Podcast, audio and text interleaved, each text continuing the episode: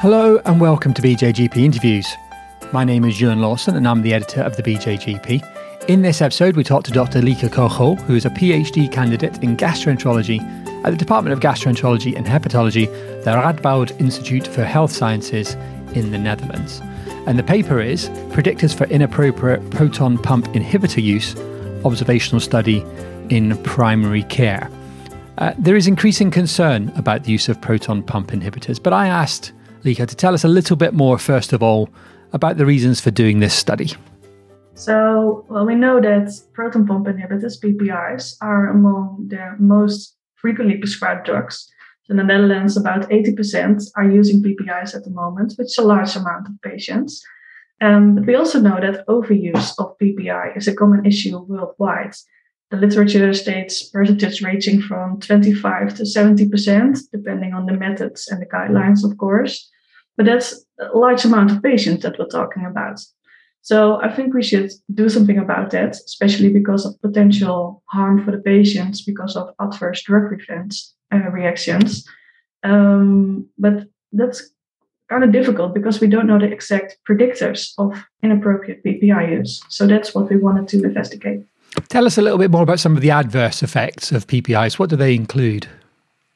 So yeah, there's a lot of discussion going on about that because there are a lot of adverse drug events named in literature, and not the evidence is not that clear about all the the drug events reactions that are mentioned. But I think we have clear evidence for, for example, enteric infections, but also malabsorption of magnesium, for example, osteoporosis and kidney disease. I think there's been an increasing awareness, hasn't there, in these last few years that PPIs, while we were doling them out fairly yeah. generously, liberally over the yeah. past few years, that actually there are there are consequences. Yeah, yeah, it, it is. There's more awareness, more studies going on about the subjects, and I think that's a, a good cause. Yeah. Yeah. So important area to address overuse, uh, over prescribing of PPIs, where we don't want to. Um, but, but, as you say there, important to try and evaluate what might be predictive factors and people that where we may be use, overusing them more uh, than others. Why don't you tell us a little bit more about what you did in this study to investigate that? Well, what we did was an uh, observational study using a primary care database, including 150,000 patients from 27 uh, primary care practices in the Netherlands. And first of all, we looked at appropriateness of the indication of the, the proton pump inhibitors. And after that, we performed a logistic regression analysis to uh, identify the predictors of inappropriate PPI therapy. Yeah, why don't you tell us a little bit more about what you know? You obviously looked at um, the appropriateness of the indications. What did you regard as an appropriate indication in this study? So we used the general practitioner guidelines from the Netherlands because that guidelines were applicable for these patients in, in that years as well. Um, so basically, there are two uh, groups of indications. The first is for uh, acid-related diseases. For example, you can give it for, as a short course therapy for dyspepsia, but uh, also uh, could be a chronic indication for reflux esophagitis, for example. Um, and the second group is as prevention of um, acid related diseases, most of all gastric ulcers or duodenal ulcer. Um, and that is a bit more complex because then you should look at the patients that are at high risk of developing an ulcer, a peptic ulcer. And I, I think that that sometimes can be quite um, complicated for physicians to know all the rules that are in the guidelines for this. Yeah, it can be quite challenging, can't it? So you've got this big group, 150,000 patients nearly, based across a lot of general practices.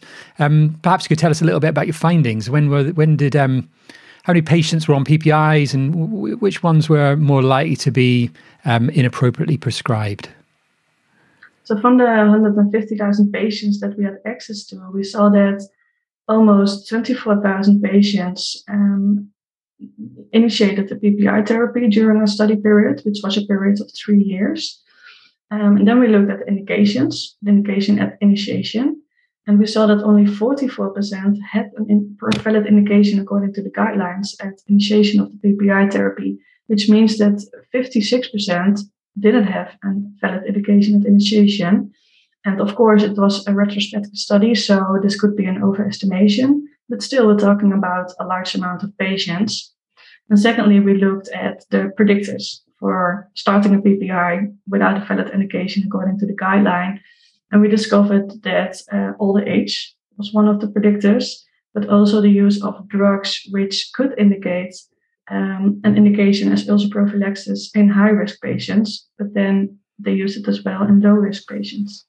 Yeah, so that's something like, well, 26,000 patients who are prescribed and 13,000 or so, I think, just looking at that quickly, um, who would not appear to have, there wasn't, you couldn't see in the notes justification for the prescribing.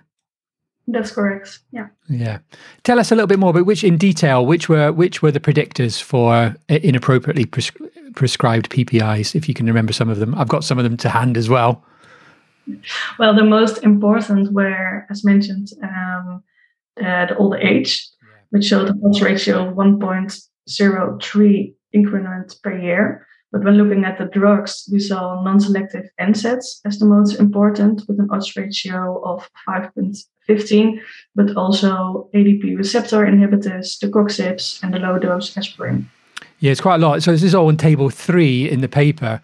Uh, and there was a number of drugs, wasn't there, including, you know, all the way down, including uh, low molecular weight heparins, corticosteroids, SSRIs, SNRIs. We've got all the acronyms and initials here, haven't we? Lots of them.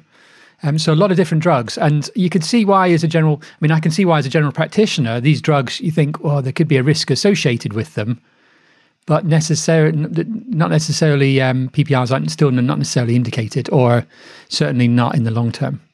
Yeah, so, so you mean the low risk patients which still use, for example, a non-selective NSAID? Yeah, I can understand that there's kind of like a gray area. So we only had a database study, so we don't know the exact individual patients and the risk. Like seeing a patient is different, of course, than only looking at uh, their file. So possibly, like some patients could have an indication, but still, I think there are a lot of patients that could stop or not even start with the PPI at all and should be fine. Yeah, I think that's an important message. I just say there is a grey area here, but um, the numbers are so huge in terms of those that seem to be inappropriately prescribed. There would be a, there seems to be a lot of scope for reducing prescribing. What what sort of um, what do you think are the main ways we could go about looking at doing that? Yeah, that's it's complicated, I think. But um, in general, there are two sides of the problem. So on one hand, you have um, the, the group that newly initiated PPI therapy without a valid indication, which we should prevent. And I think that starts with awareness of knowing the problem and really looking at the individual patients and thinking about does the patient really benefit from the effect of the PPI or does it maybe um, suffer more from the adverse drug reaction than that it really need the drug. And when you look at our study results, we saw that um, unnecessary ulcer prophylaxis seems one of the leading causes for uh, inappropriate initiated PPI therapy. So that should be a patient group that we could target on. And you could possibly think of a collaboration between the general practitioner and the pharmacist, for example, that you could double check the indications that not only one person looks at it before the patient starts the PPI therapy. And the other side of the problem is the group that um, continues the PPI while the indication expires. So, for example, that also could be patients that started as ulcer prophylaxis, um, and that, for example, the NSAID was stopped, but the PPI not, and they just continue lifelong, or I don't know. Um, but also patients with functional dyspepsia, for example, which is more difficult to let them be prescribed or discontinue their PPI therapy.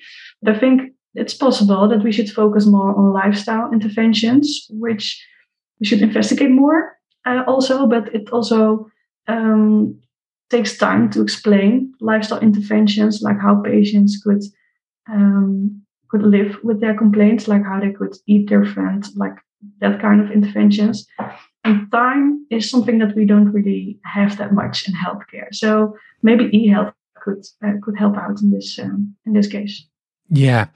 Um, it's fascinating reflecting on it because I remember when I was so I'm going to if I may just um, uh, go do a bit of a reflection in terms of thinking about it. When I was a junior doctor, we weren't allowed to prescribe PPIs; they were consultant only because they were so expensive and unknown, and particularly just the cost of them.